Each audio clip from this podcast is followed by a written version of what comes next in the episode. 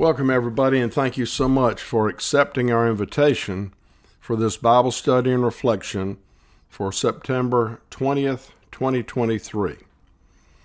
All right, so full disclosure, as well as another invitation.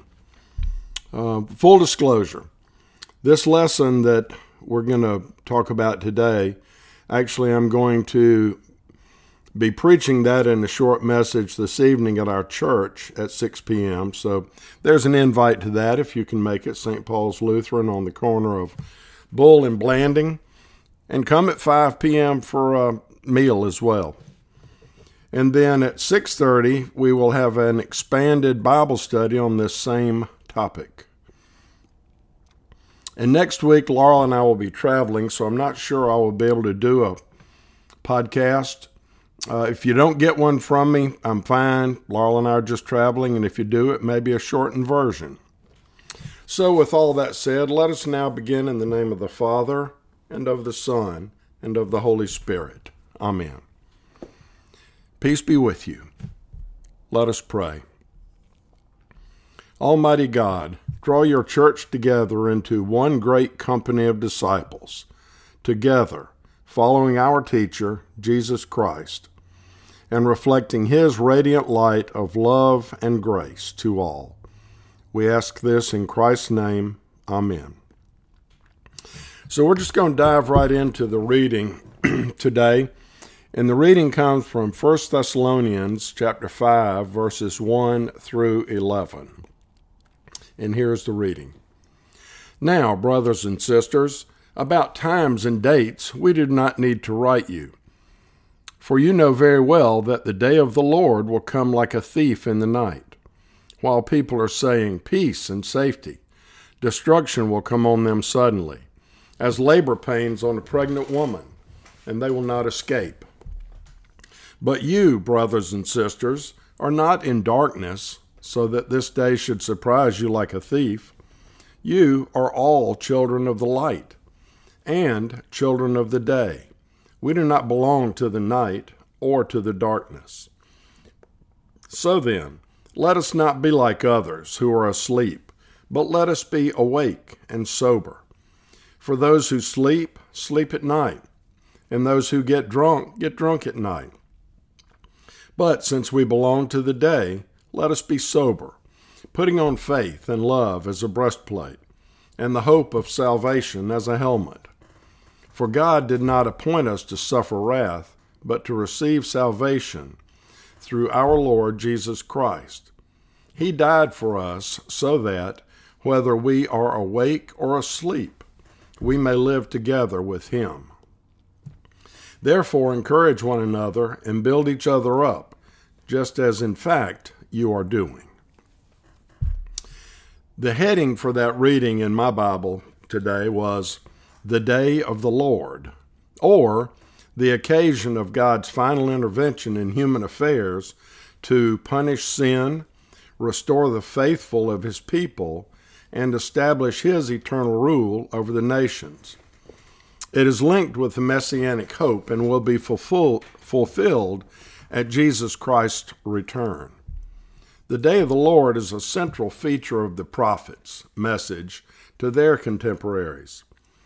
This phrase and such closely related expressions as the day of the anger of God or God has a day occur over two dozen times in prophetic books, most frequently in Isaiah, Joel, and Zephaniah, and once in Lamentations. Similar terms, particularly that day or the day of and the day when, appear nearly 200 times in the prophets, occasionally in Lamentations and twice in Psalms. These terms are used interchangeably. Now, some of you may know this is the second in a series of Wednesday evening messages on mission. Right now, you might be wondering where mission can be found in our reading from 1 Thessalonians. You know, it may not be explicit, but I believe it is implicit in terms of our mission that we walk in the light and encourage one another. In John 8:12, Jesus said, "I am the light of the world. Whoever follows me will never walk in darkness, but will have the light of life. So, what happens between now and the day of the Lord? If we are to walk in the light, then we will also reflect the light of Jesus to others. Remember when Moses came down off Mount Sinai after he had met with God? His face shone so bright that he had to wear a veil. I believe it is our mission to walk in the light and share the grace of God and love of God with everyone. What that looks like is different for each one of us because of the different sets of gifts and talents that God has endowed us with. I want to share one person's story with you this today about how she realized her mission in life was to share forgiveness and the grace of God. Her name is Kim Phuc, and that's spelled K I M P H U C. And her story was retold by a pastor and blogger named Eric Folkerth. It's titled The Long Road to Forgiveness The Kim Phuc Story. You may have seen a picture of Kim. It was when she was nine years old and running down the road between Phnom Penh and Saigon. She is naked. Her clothes have been burned off by a napalm bomb. She is crying. She is, to a generation, simply the girl in the photograph. She's an adult now living in Canada with children of her own, and her story is titled The Long Road to Forgiveness. And this is the pastor's words here. This, these are not mine. I remember when I first saw the picture. It was published in Life magazine and many other print news outlets around the world. I remember at the time finding it hard to imagine that the picture was real. It didn't seem possible. It didn't seem conceivable that anyone would hurt innocent children like that. There is something about a single image like that that can help shape your conscience and stay vivid in your brain. Here's how she describes that moment. I saw an airplane getting lower and then four bombs falling down. I saw fire everywhere around me. Then I saw the fire over my body, especially on my left arm. My clothes had been burned off by fire. I was nine years old but I still remember my thoughts at that moment. I would be ugly and people would treat me in a different way.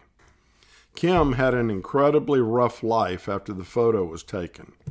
She was hospitalized for 14 months and endured dozens of surgeries. When the photo became an international sensation, she went from obscurity to a living propaganda tool of the Vietnamese government. They used her and her terrible story for years for their political gain. She de- describes this period in this way The anger inside me was like a hatred as high as a mountain. I hated my life. I hated all people who were normal because I was not normal. I really wanted to die many times. Years later, abroad on a study leave, she and her husband defected from Vietnam and ended up in Canada, where they live to this day. Kim claims it was a convert conversation to Christianity in 1982 that allowed her to do most difficult of all things. In her essay, Kim says it this way God helped me to learn to forgive. The most difficult of all lessons, it didn't happen in a day and it wasn't easy but I finally got it. Forgiveness made me free from hatred. I still have many scars on my body and severe pain most days, but my heart is cleansed. In 1996, Kim was invited to a ceremony at the Vietnam Veterans Memorial in Washington. There, as she learned how the wall had become a pilgrimage site for Americans still dealing with the war's effect, she met one of the men most responsible for her plight. It was Captain John Plummer, an American who helped coordinate the airstrikes on her village. Yet, in a most powerful and moving moment, Kim was even able to forgive him. They remain friends to this day. I suppose Kim's story struck, strikes me as poignant and beautiful because of its power just on its own. But I suppose it also strikes me because this need to overcome hatred and love, hatred with love, anger with forgiveness, simply continues to grow in our time. There are dozens of Kims out there right now who will, for the foreseeable future, be struggling with their own mounds of hatred as high as a mountain. It's that kind of hatred that leads to the modern terrorist, of course. And the violence that begets more violence simply increases unabated in our day. When I think of all the violence and anger running loose in society today, it truly frightens me. In fact, that is the only thing that frightens me about our world.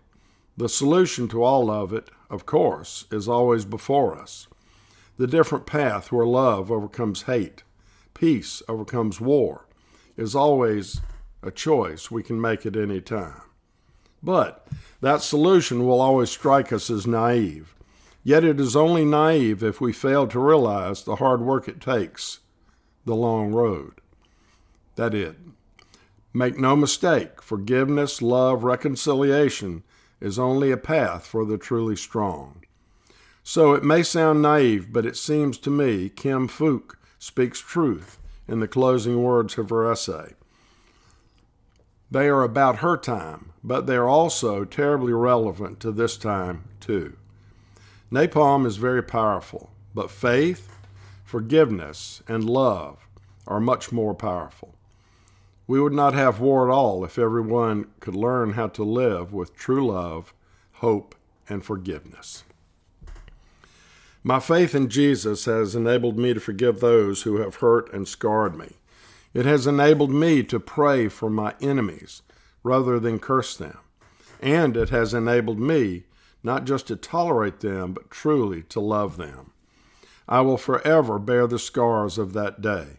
And that picture will always serve as a reminder of the unspeakable evil of which humanity is capable. That picture defined my life. In the end, it gave me mission, a ministry, a cause. If that little girl in the picture can share the light of Jesus and the grace of God and forgiveness, surely we can. Let us pray. Almighty God, you sent your Son, Jesus Christ, to be light in the darkness and to reconcile the world to yourself. We praise and bless you for those whom you have sent in the power of the Holy Spirit to share the gospel to all nations. We ask that you would bless and prepare each one of us to share the good news of Jesus Christ, your Son, who lives and reigns with you and the Holy Spirit, one God now and forever. Amen. May the Lord bless you and keep you. The Lord make his face shine on you and be gracious to you. The Lord turn his face toward you and give you peace. Go in peace, serve the Lord.